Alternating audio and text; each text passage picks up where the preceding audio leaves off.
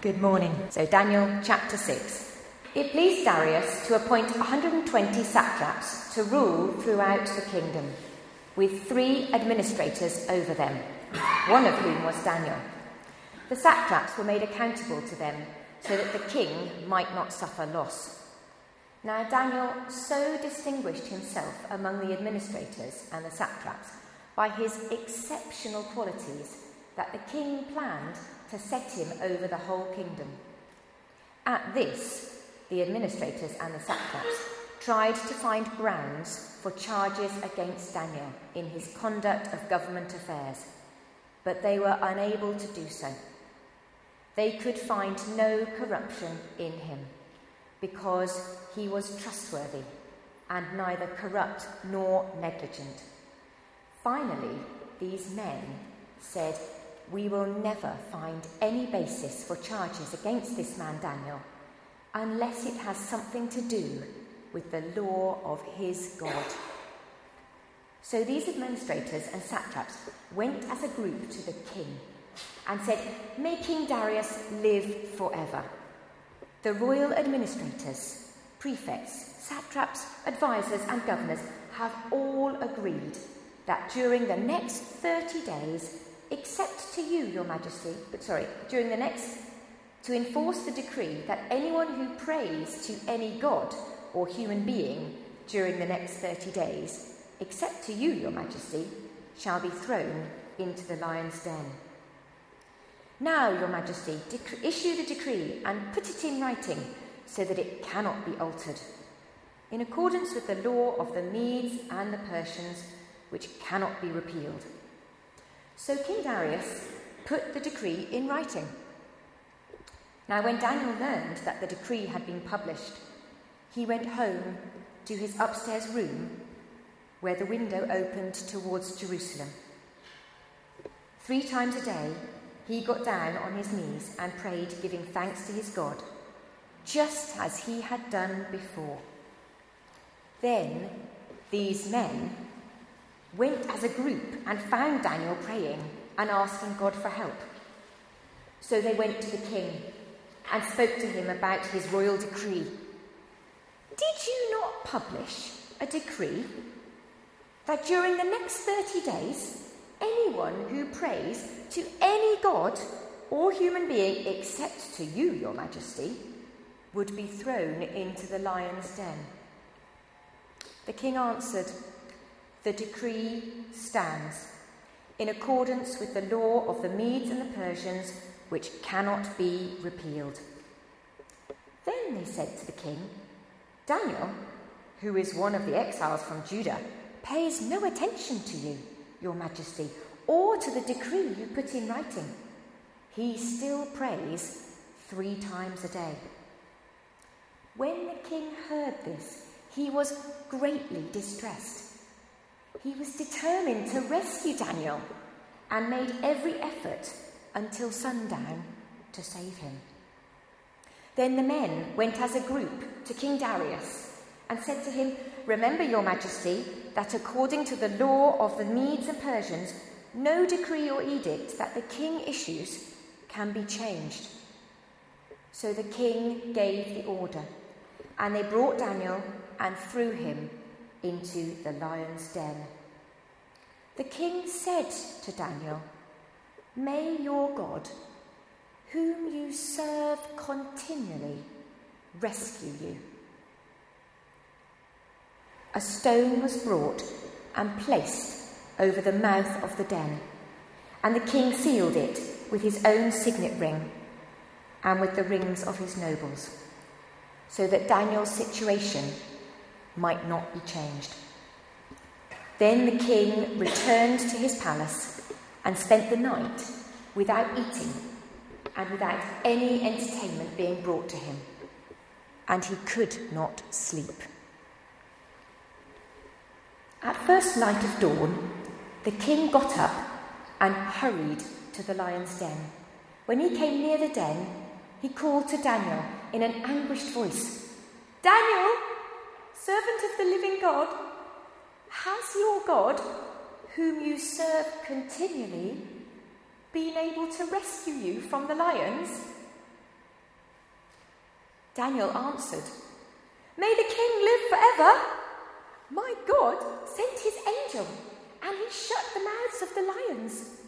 They have not hurt me, because I was found innocent in his sight. Nor have I ever done anything wrong before you, Your Majesty." The king was overjoyed and gave orders to lift Daniel out of the den. And when Daniel was lifted from the den, no wound was found on him, because he had trusted in God. At the king's command, the men who had falsely accused Daniel were brought in and thrown into the lion's den, along with their wives and children. And before they reached the floor of the den, the lions overpowered them and crushed all their bones. Then King Darius wrote to all the nations and peoples of every language in all the earth, "May you prosper greatly. I issue a decree that in every part of my kingdom, people must fear and reverence the God of Daniel. For he is the living God, and he endures forever. His kingdom will not be destroyed. His dominion will never end. He rescues and he saves. He performs signs and wonders in the heavens and on the earth. He has rescued Daniel from the power of the lions." So Daniel prospered during the reign of King Darius and the reign of Cyrus the Persian. This is the word of the Lord. Thanks be to God. Oh, that was a long reading, but it was exciting. And now would you like to stand for our gospel reading? The gospel reading is from Matthew chapter 7, verses 13 and 14. It's page 982 of the Church Bibles. Hear the gospel of the Lord Jesus Christ according to St. Matthew. Glory to you, O Lord. Enter through the narrow gate. For wide is the gate and broad is the road that leads to destruction, and many enter through it. But small is the gate and narrow the road that leads to life, and only a few find it. This is the gospel of the Lord. Praise to you, O Christ. Do be seated.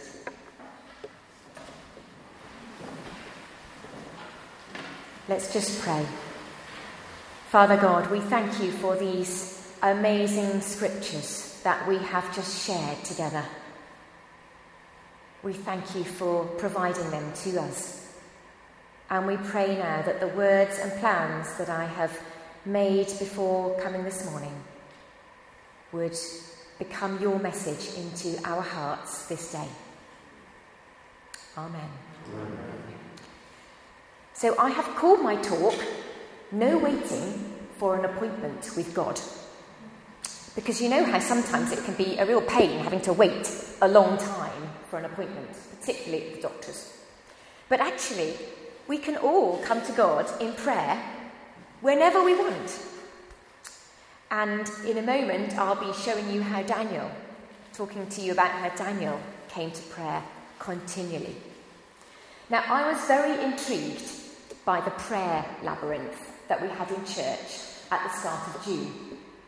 And if you didn't see it, I've put a picture up on the screens, and it was taken from upstairs, so you're looking down on it and you can see the pathway of stones that Anita had laid out on this floorway, and in the centre a chair and a Bible and a candle. Now, I wasn't really sure what a prayer labyrinth was, what it would do, how it would work, but I thought I would try it. And it was very special. So if you didn't come, you've now seen it. You can see the centre straight away when you approach the labyrinth. And me being always in a rush, would have quite happily stepped over each row of stones and just walked in a straight line to the centre. But that wasn't the point. There were some circular paths which slowly took you to the centre. And along the way, there were markers, objects or verses that caused you to stop and ponder. And I kept my eyes on the pathway.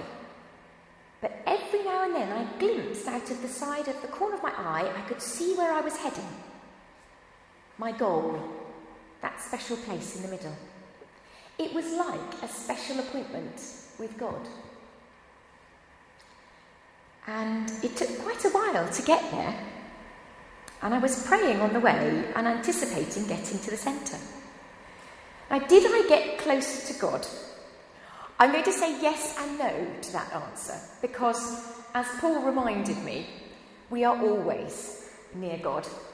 We can't get any closer to God. He is always there with us.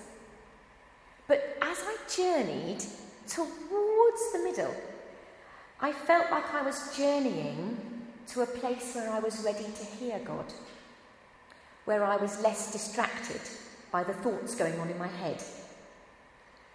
And sometimes I might feel a bit distant. You know that Psalm 23, even when I walk through the darkest valley, I will fear no evil, for you are with me. But sometimes we don't feel it. And at that moment, I really did sense that I'd set aside time to pray, and I had come very much into a special place with God. So if we have a prayer labyrinth again, do come and do experience it for yourself, because it was truly amazing. So you may be wondering why I chose the Bible passages for today of Daniel 6 and then Matthew 7. So entering through the narrow gate seems the easy one, if you like, for me to link it to the prayer labyrinth, because going through that narrow gate is a choice that we make. Praying to God is a choice that we make. And it was quite a narrow little pathway. On that labyrinth, you had to concentrate on where you were, or you might step out of the lines. And so, in a sense, it is a constant choice, that narrow path, a constant choice to come regularly to services, to come to other events. It's a choice to pray, it's a choice to worship. And it's a special place, but it's also sometimes a narrow path with twists and turns that you weren't expecting. But the narrow pathway is the best pathway. It's the right pathway, and it's the only pathway for me, and I'm sure for you too. I'm just so saddened that so few find it. But Matthew describes it as the path that leads to life. And as we in a church are learning to live the life, then certainly we need that narrow pathway, because there's that wide pathway of other choices, of other distractions that so many find, and is best avoided at all costs. Now, when I come to Daniel chapter 6, I was very excited when I reread it. I reread it because on Saturday at the Forest Day, we're going to be studying Daniel 6. So I was reading it anyway, for different reasons, for the Forest Day, for the children. And a verse jumped out at me. It literally came off the page towards me. And it was about how Daniel, twice, the king said it. May your God, whom you serve continually, rescue you. And then at the end, when the king went up to Daniel's lion's den, what must he have been thinking that morning? He went there. That must have shown some faith to go and see if he was still alive. Because surely the reality was that you put someone in the lion's den, they will not be alive very soon after. So the king showed some curious amount of faith to even go there the following morning. He had a night of no sleep. And he turned up and he said, Daniel, servant of the living God, has your God, whom you serve continually, been able to rescue you from the lions? And yes, miraculously, God had saved Daniel by shutting the mouths of the lions. And I was interested in how the king recognised that Daniel served God continually. And I think it was his prayerfulness. He prayed continually. And that gave him the strength to face lots of twists and turns on his journey. Because he'd been taken from Israel into exile, into Babylon. And yes, he'd had that strange experience of being in the king's palace. And in chapter 1, he'd refused all the rich food. So it must have been quite nice to have been offered this rich food, but he'd refused it and said, only feed me vegetables and water, not rich food and wine. He wanted to stay pure. He wanted to stay on that narrow path. He chose that narrow path in chapter 1. He chose to interpret dreams along the way, even telling some of those kings that he served under some quite scary things that were going to happen. He didn't shy away from that narrow path. He did it. And I think it was his prayerfulness that kept him going and kept him going. So let's be like Daniel. Hopefully, that doesn't mean that you're going to face a lion's den this week or next week. But we don't know the path that we're going to follow. But we do know that we can sit close to God. And we can stick with Father God on that narrow path, and he will be there faithfully looking after us, just like he faithfully looked after Daniel in that very scary lion's den. So we don't have to book an appointment. We don't have to wait. We can talk to Father God whenever we want and wherever we want, all of the time, all day, all night.